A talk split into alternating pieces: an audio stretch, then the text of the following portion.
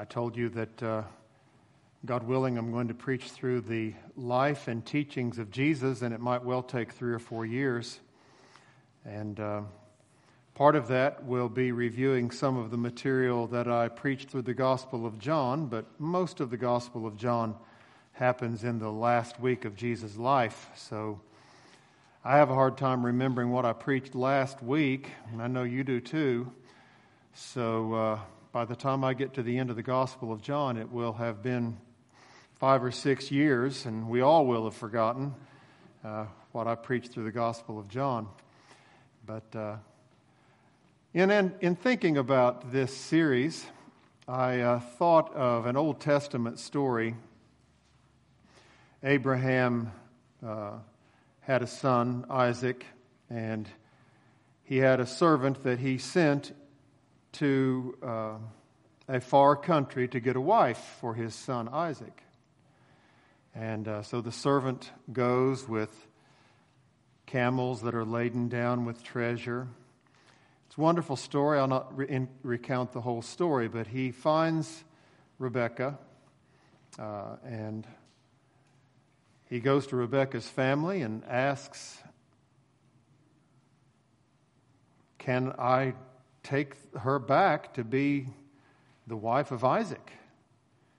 And uh, they say, "Well, let her let her stay with us for a few days."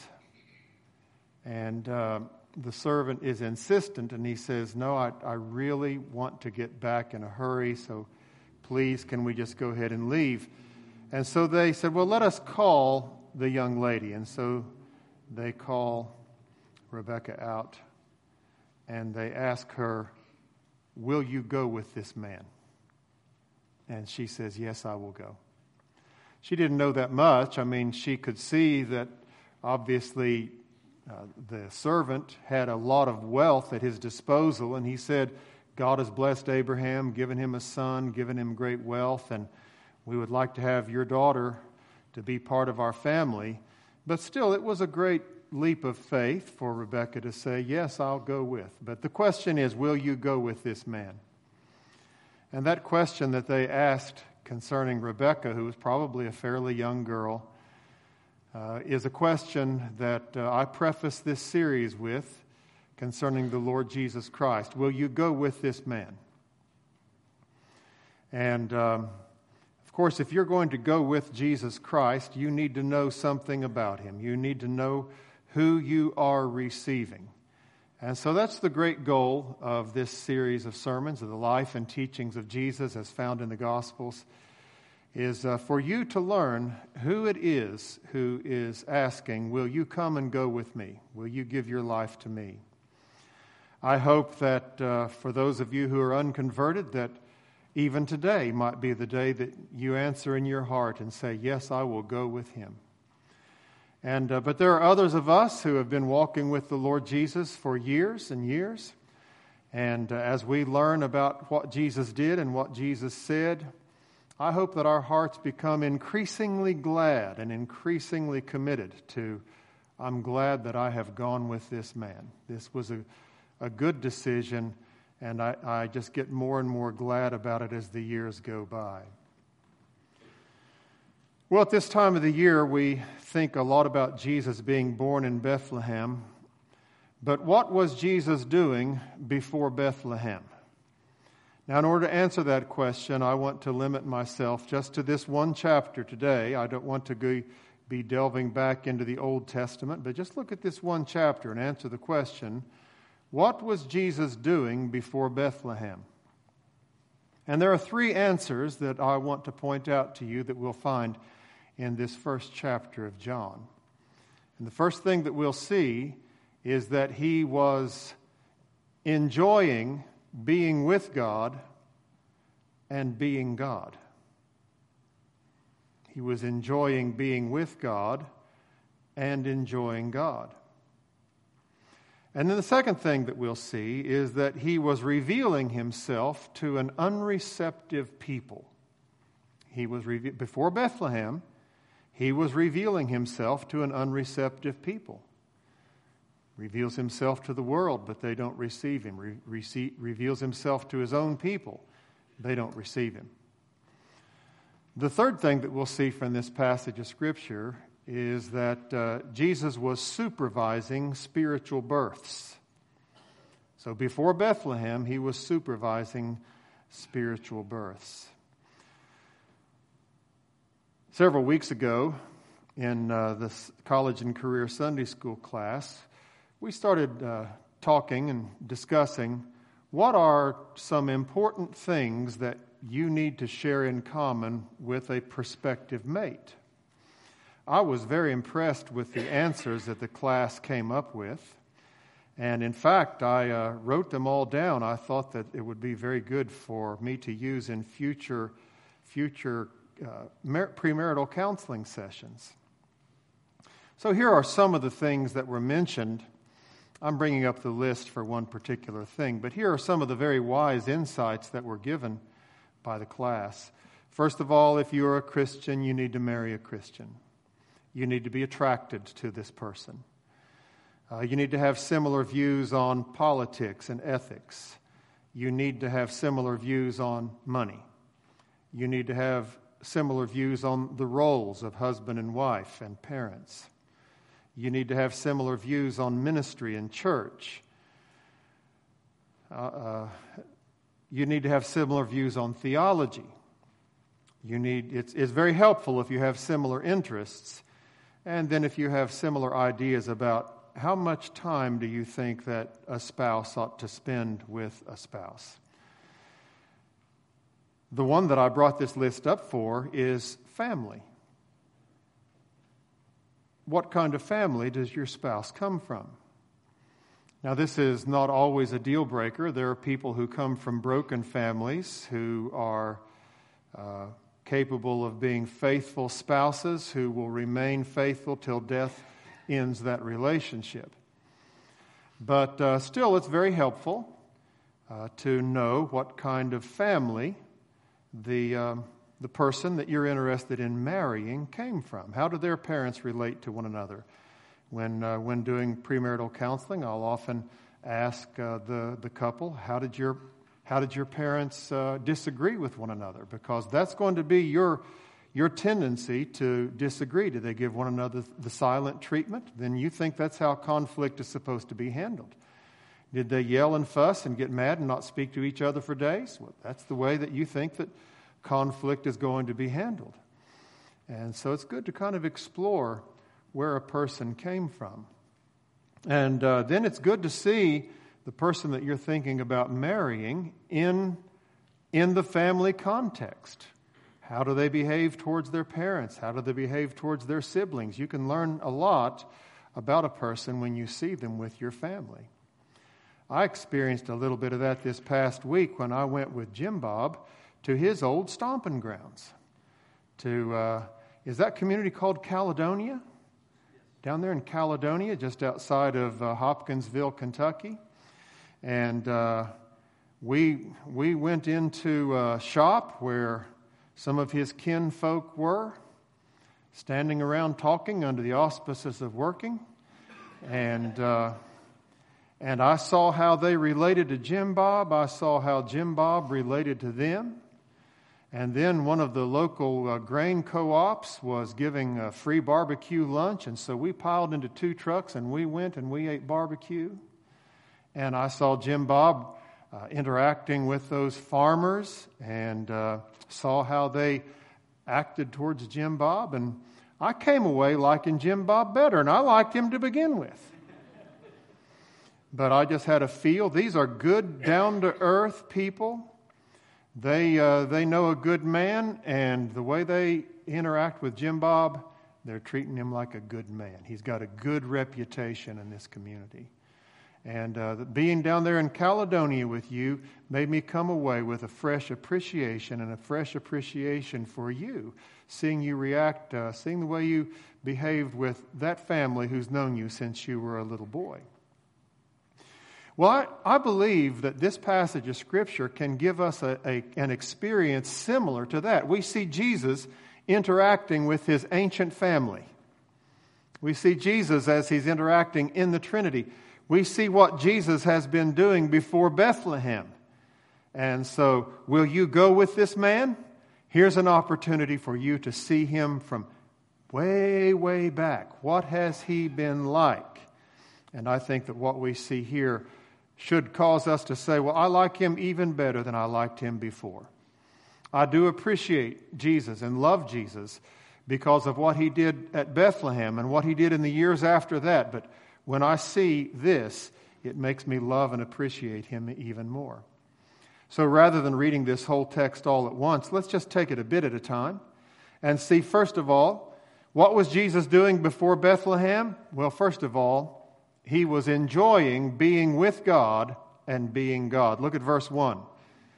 In the beginning was the Word. Now, as you will see, as it will become clear, the Word is Jesus. So why is he described as the Word? Well, a word is a, a unit of thought. In fact, I think that it's virtually impossible for you to have intelligent thoughts without words. Um, you you might be able to think just on the level of a of a dolphin or on the level of a whale or a chimpanzee if you don't have words. But if you're going to think on the level of a human, then you've got to have words. Words are the way Uh, that we recognize our own thoughts, and words are also means of relating to others. And so word is not just a unit of thought, it's also a unit of communication. And before anything else had been made, Jesus is identified as the Word. As I'm going to try to make the point here, and this passage of Scripture does, there was communication going on within the Godhead. God the Father, God the Son, who is called the Word, and God the Holy Spirit were in perfect fellowship with one another before anything else had been made. In the beginning was the Word. Now, I don't know when you think the beginning was. Let's just go back to uh, the day that God was going to start creating everything that was created. Is that the beginning? Well, if we go back to that and say that's the beginning, we find that the Word, Jesus, is already there. In the beginning was the Word. The Word never came to be in the beginning. Well, okay, let's just back it up a few million years then. So let's go a, a million years earlier than the creation of everything. You want to call that the beginning? Well, whatever you call the beginning, when you get there, you'll see that in the beginning was the Word. And then notice next that the Word was with God. Now, before we get to the theological significance of this, let's think for a bit about just the, what you might call the psychological significance of this, or the spiritual significance of this. Jesus was in harmony with God. He was with God. He was in cooperation with God. He was in agreement with God. Let me give you an example to the contrary. I, uh, when I was a, a teenager, one time I was walking in some woods, and there were these three fellas back there who decided that they were going to whoop me. And uh, they had been using drugs, uh, and their, their drugs had made them uh, saucy. And one of them came up and grabbed my hat. And uh, I said to him, give me my hat back. And he, he said, no, you're going to have to take it. And then one of them picked up a club off the off the ground there, and he said, if you touch that hat, I'm going to bash your head in. And so here are these two guys standing here, and then there were this third guy over here who wasn't saying anything. And I could see that things were fixing to get feisty. And I was getting ready to go Hoss Cartwright and Bruce Lee all at the same time. And so I looked at this kid who was quiet, and I said, are you with these guys? And he said, yeah, I'm with them. Because I wanted to know before I did damage to him as well. So it wouldn't be fitting in a sermon to tell you the details of what happened, but it turned out well, or I wouldn't have brought it up at all. But I was asking him, are you with these guys? And he said, yes, I'm with them. I'm with them in in what they are attempting to do here. I, I'm going to cooperate with them. And uh, but on a, in a much better sense, the same sense of the word, I think, is used here concerning Jesus. There was no conflict, no disagreement whatsoever between the Word and God.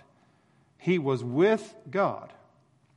Now, that's kind of the psychological or the spiritual significance of being with God, but it also is important theologically as we think about who God is. When you get back, if you, if we, if all you've got is this verse of Scripture, you've got at least a duality in the Godhead. There's at least God and the Word, and they've always been together from the beginning. Now, the rest of the Bible teaches us that there's a third person in the Godhead, the Holy Spirit. But if you've got this, then you've got at least the Father and the Word, and the Word was with God. So the Word is something that can be distinguished from God, and yet look at the next phrase, and the Word was God. So he, the Word is distinguishable from God because he was with God, but then he is also equal with God because it says that the Word was God. And so before uh, before the Lord Jesus was born in Bethlehem of Judea, he was enjoying being with God and enjoying God. Now, there was no deficit in the Godhead. There was no there was no feeling of, hey, we need somebody else to make us happy here. I'm reminded of a couple of poems by the um, metaphysical poet John Donne. His last name is spelled D O N N E. John Donne's a very interesting character. He uh, he had actually two careers as a poet. At first, he was a very, very racy uh, poet, uh, almost... almost R-rated at times, and uh, when he's writing about his, his lover, but he wrote some very good love poetry. And then suddenly there's this change, and he writes all of this sacred poetry. Well, what happened to him was that he got born again, and he took his he took his poetic talents that he was dedicating to uh, female love, and he turned it into love for God. You, you're familiar with some of his poems, so if you know. Death be not proud, though some have called thee. That's that's John Donne, or No Man is an Island. Uh, that's that's from one of his essays, Holy Meditations. Or Ask Not for Whom the Bell Tolls; It Tolls for Thee. That's also from John Donne, from one of his uh, meditations. But uh, anyway, he he wrote, during his pre-conversion phase, he he wrote these poems. Uh, To his to his lady love, and and he describes her as being the entire world. So in one of the poems on the sun rising, he he talking to the sun, and he says, "We've made your job so much easier now. I know that you're an old sun and rather tired. We're making it easy on you because the whole world is right here. It's just us two. No need for kings or no need for other, other things going on. The whole world is right here," was his way of saying, "I am so satisfied with this, with this love that, that I have here." Well, John Donne was being hyperbolical when he said that, but it is not at all being hyperbolic or exaggerating when we say that the unity and the fellowship between the Father, the Son, and the Holy Spirit was a perfect fellowship, perfectly enjoyable, and there was nothing lacking. So God never looked around and said, "You know, I'm kind of lonely. I think I'll make some angels. I'm kind of lonely, and I think I'll make some people." No. He made what he made because he is so full of joy, and it's the tendency of joy to make other things capable of joy, and that's what he did when he created the world. So it was the overflowing of great happiness that caused the Lord to make things. Now, who was it that did the creating? Was it God the Father, or was it God the Son?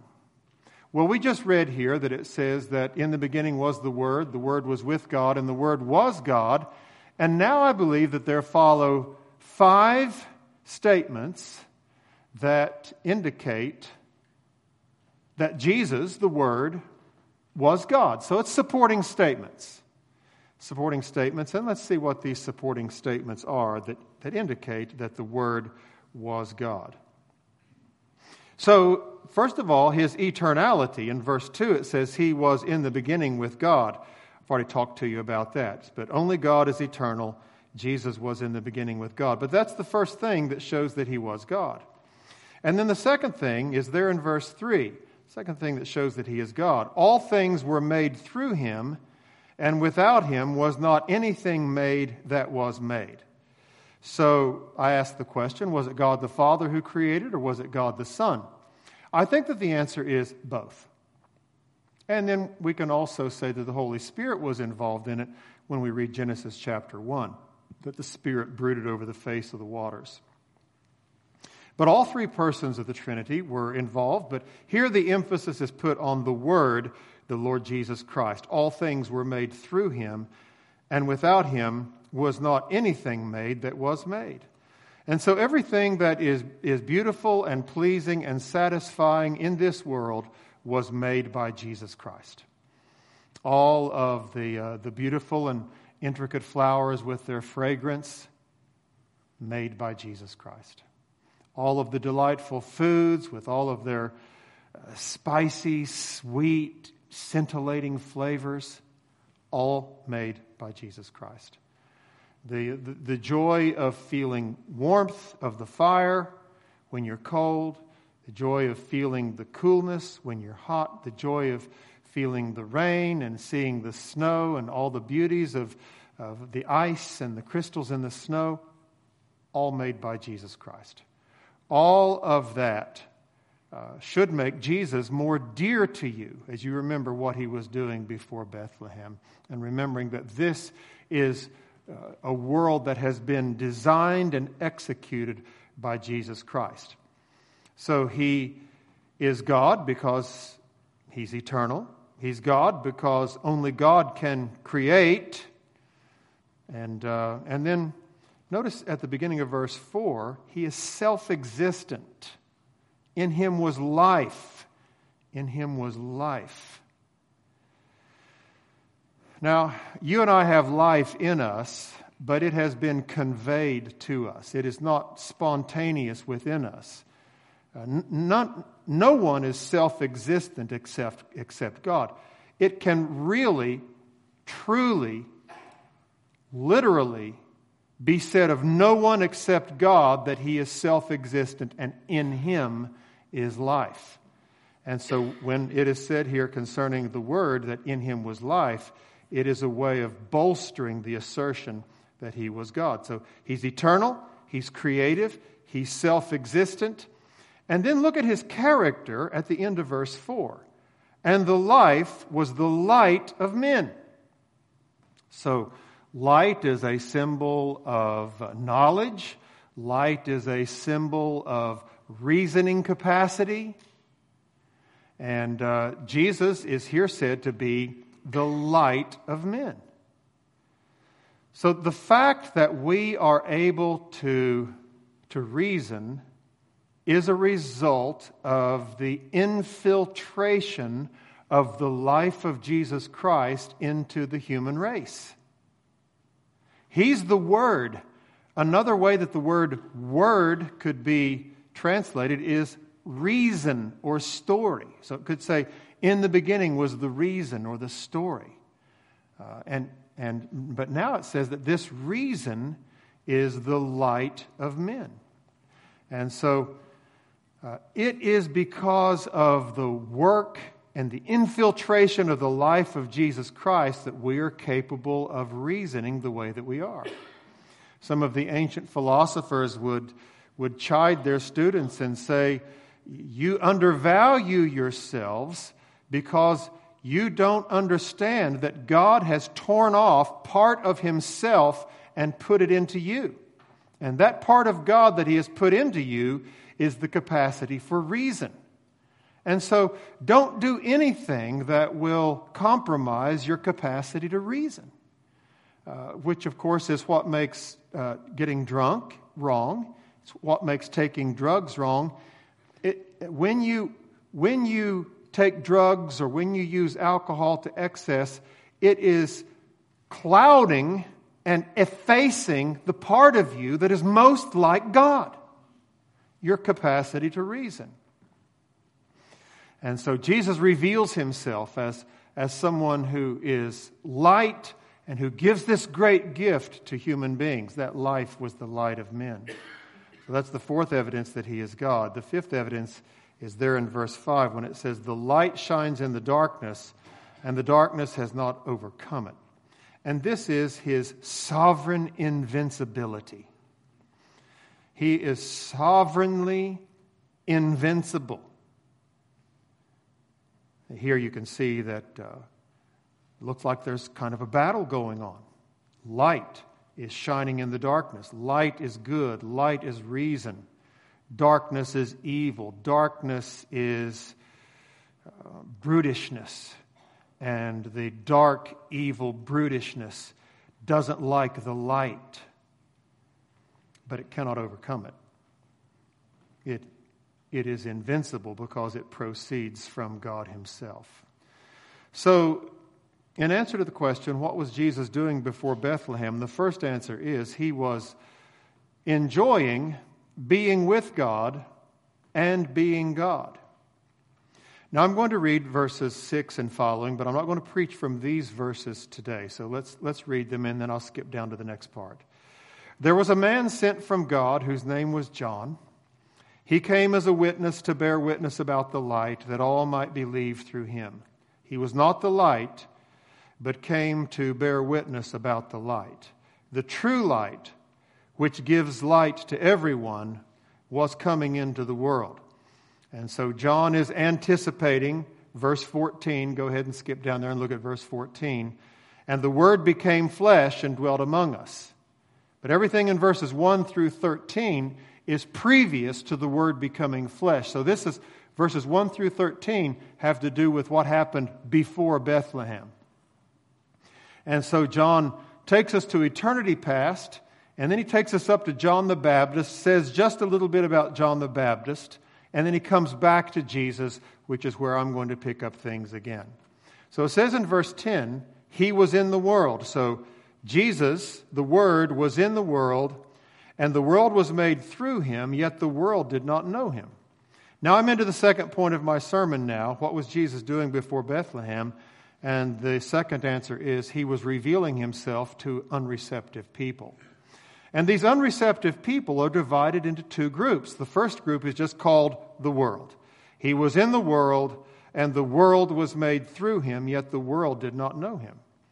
So before Jesus came to Bethlehem, he evidenced himself in the world. He evidenced himself in the works of creation. He evidenced himself in the fact that human beings are capable of reason. Why are they capable of reason? Because the light that gives life to every man was coming into the world. That light was the that life was the light of men. He's evidencing himself. And there, there are people who, without the aid of the Scriptures, concluded that there must be a God and that He has made us in His image because we are capable of because we're capable of reasoning.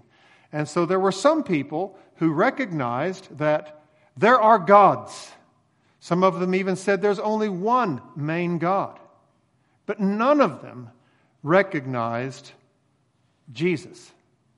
So they might imagine this God to be someone like Zeus, someone who is a A, a thunderer, someone who sends down thunderbolts. And he's he's the main God, but he's assisted by other gods. There are, well, he's got a wife god. He's got a he's got a wife god named Hera, and uh, and he's always unfaithful to Hera. And, and but Hera's useful. Help Hera helps with things, and there's she she helps with childbirth, and and then there's a god who would help with.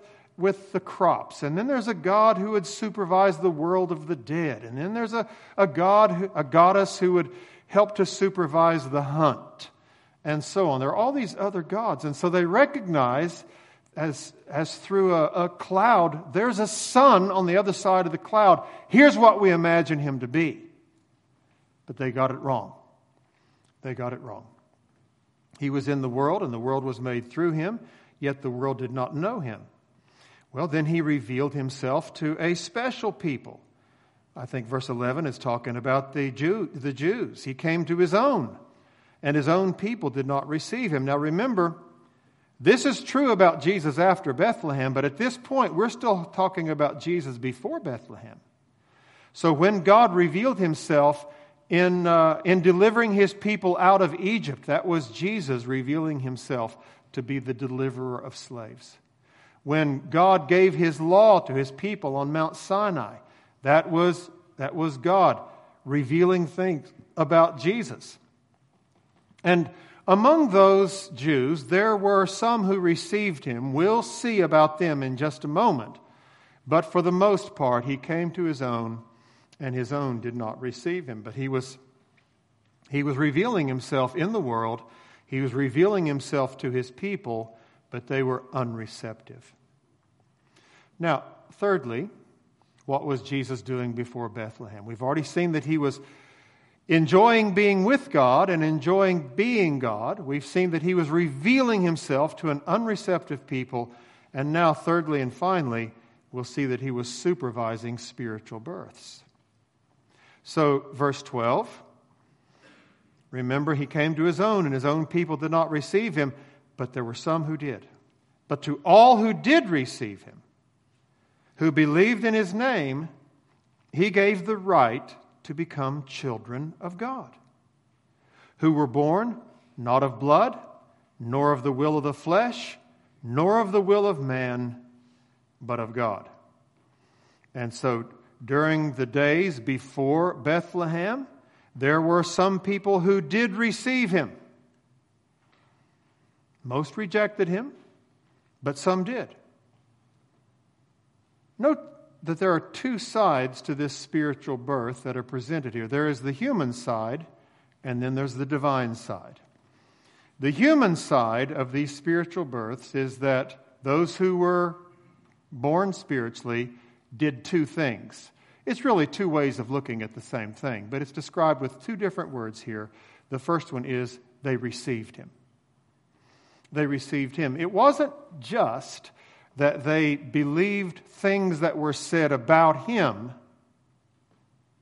When they looked by faith at the way that Jesus was revealing himself, they were able to go beyond the facts of things. They were going, able to go beyond the statements of truths and see that there was a person.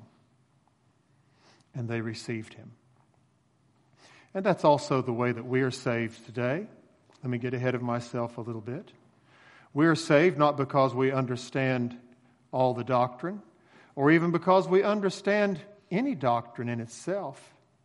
We are saved insofar as that doctrine leads us to understand that there is a person that we must receive. And it is in receiving Jesus that people were saved before Bethlehem, and it is in receiving Jesus that people are saved since Jesus came as a baby in Bethlehem. So the first part of the human side is they received him. And then that same truth is spoken in different words. As many as received him, to those who believed in his name, who believed in his name, he gave the right to become children of God. Now, when we're talking about believing in his name, it is, another word for believe would be trust, and another word for name would be revealed character. So they trusted in his revealed character. That's what a name is. It's not just, it's not just the letters and uh, that make up a person's name, or the the phonemes that a person pronounces to say someone's name. It's just it's not that. When the Bible talks about someone's name, it's talking about his revealed character. And so here, when it says that there were some people who were born again, they were born again by receiving him. They were born by trusting in his revealed character. Now, that's the human side of it. And then this verse also gives us the divine side of it. And it starts off with saying, Just so that you don't misunderstand, let me explain three things that it is not. So here are the three things. Who were born, verse thirteen says, not of blood, nor of the will of the flesh, nor of the will of man. Those are the three negative things, and then it states, but of God. Let's look at those three negative things and see what the Lord is telling us here. So before Bethlehem, Jesus was supervising spiritual births. Most people did not receive him, but there were some people who did receive him, and there were some people who did believe in his name. Now, why did they do it? First reason is, it's not because they were born into the right family. That's what's meant by not of blood. So it's not because, not just because they were Israelites. So grace is not communicated through genetics. And of course, that same thing is true today. I, I, I know that people who baptize babies have an answer for what I'm getting ready to say, but it just seems to me so clear that you are not born by birth into the kingdom of God. And so you shouldn't give babies the sign of the covenant. The sign of the new covenant is that you're baptized. We baptize people who have been born again. We think that the sign of the covenant should be given to everyone who's in the covenant, but we just think that the new covenant is filled with people who have been born again, not born of blood. But what I'm saying about the new covenant is true of part of the old covenant. So it is true that if you were just born a physical Israelite, you received the sign of the covenant in those days, and that was circumcision. But the teaching of the Bible here is that not all of those who were circumcised were born again. But there were some who were born again, and it wasn't because of their birth. It was not of blood. So that's the first clarification. They're born again not because of who their mom and dad were. And And of course, that's still true. You're not going to get into heaven because of who your mom and dad were or are. And then the second negative is, nor of the will of the flesh. Now, here I think in talking about the flesh, the flesh is not used uh, in the negative sense that it's, that we find it in much of the tense. It's just in much of the New Testament. It is just being used here to say that it's not a human will. So they were born again, not because they came up with this great idea and really wanted it themselves without God's intervening. So they were born again. This is the way that the New International Version puts. Who were, who were born not of human decision. Not by natural descent. That's not by blood. Not by human decision. And then the third way that they translate is nor by a husband's will, but I'll get to that in just a second. So we're thinking about this second one now. It's not by the will of the flesh. And so uh, this is what is taught throughout the Bible, that if you want to come to Jesus, it's because God has been at work in you. It is God who works in you both to will and to act according to his good pleasure. Quoting from Philippians chapter two and verse thirteen. It's God who works in you to will. Later on in the Gospel of John, Jesus will, Jesus will say, no one can come to me unless the Father who sent me draws him. And so here, John is already making the point. For those people who came into the kingdom of God, they can't put their thumbs in their suspenders and say, well, it's just because I was a little smarter than the next guy. They can't say it's because I came from the right family, because it's not by blood, it's not by the will of the flesh, and then a third thing is mentioned here, that it's not, nor the will of man. Now, in its broadest sense, this would mean that somebody else can't get the new birth for you. It can't be like, like the Mormons teach, that you can be baptized for somebody else, and that will ensure that that person gets to go to heaven. It can't be by somebody else's decision. The word that is here translated man can also be translated husband. And so in a more particular sense, what might, what might be said here is that your spouse cannot make this decision for you. So especially in the case of women in the ancient world, they had to pretty much do what their husbands told them to do. And uh, and so John is just making clear here, the Holy Spirit is making clear here, when you are born again, it's not because of who your mom and dad are. It's not because you were smart enough to make this decision. And it's also not because somebody else forced you to make it. So it's not by the blood, it's not by the will of the flesh, and it's not by the will of man. So how was it? But of God. It is God who accomplishes this, this new birth in those who did receive him before Bethlehem. So most people rejected him. There were some people who received him, not because of their family, not because of their husband, not because of their own smarts, but it was God. Now, this kind of preaching, uh, well, that's still true today. So let me make that point, and then I'll say something about this kind of preaching. So it's still true today that the only way that you're going to be born again is if God gives you the new birth. Later in the Gospel of John, Jesus is having a conversation with Nicodemus, and Nicodemus, and he tells Nicodemus, unless a man is born again or born from above, he cannot see the kingdom of God. So that's still true today. You're never going to enter the kingdom of God unless God gives you the new birth. Now, what about this kind of preaching?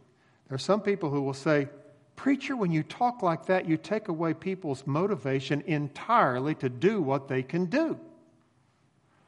And so I, the preacher, answer back, and just and just what is it that you think people are able to do? Just what is it that you you think that people are able to do?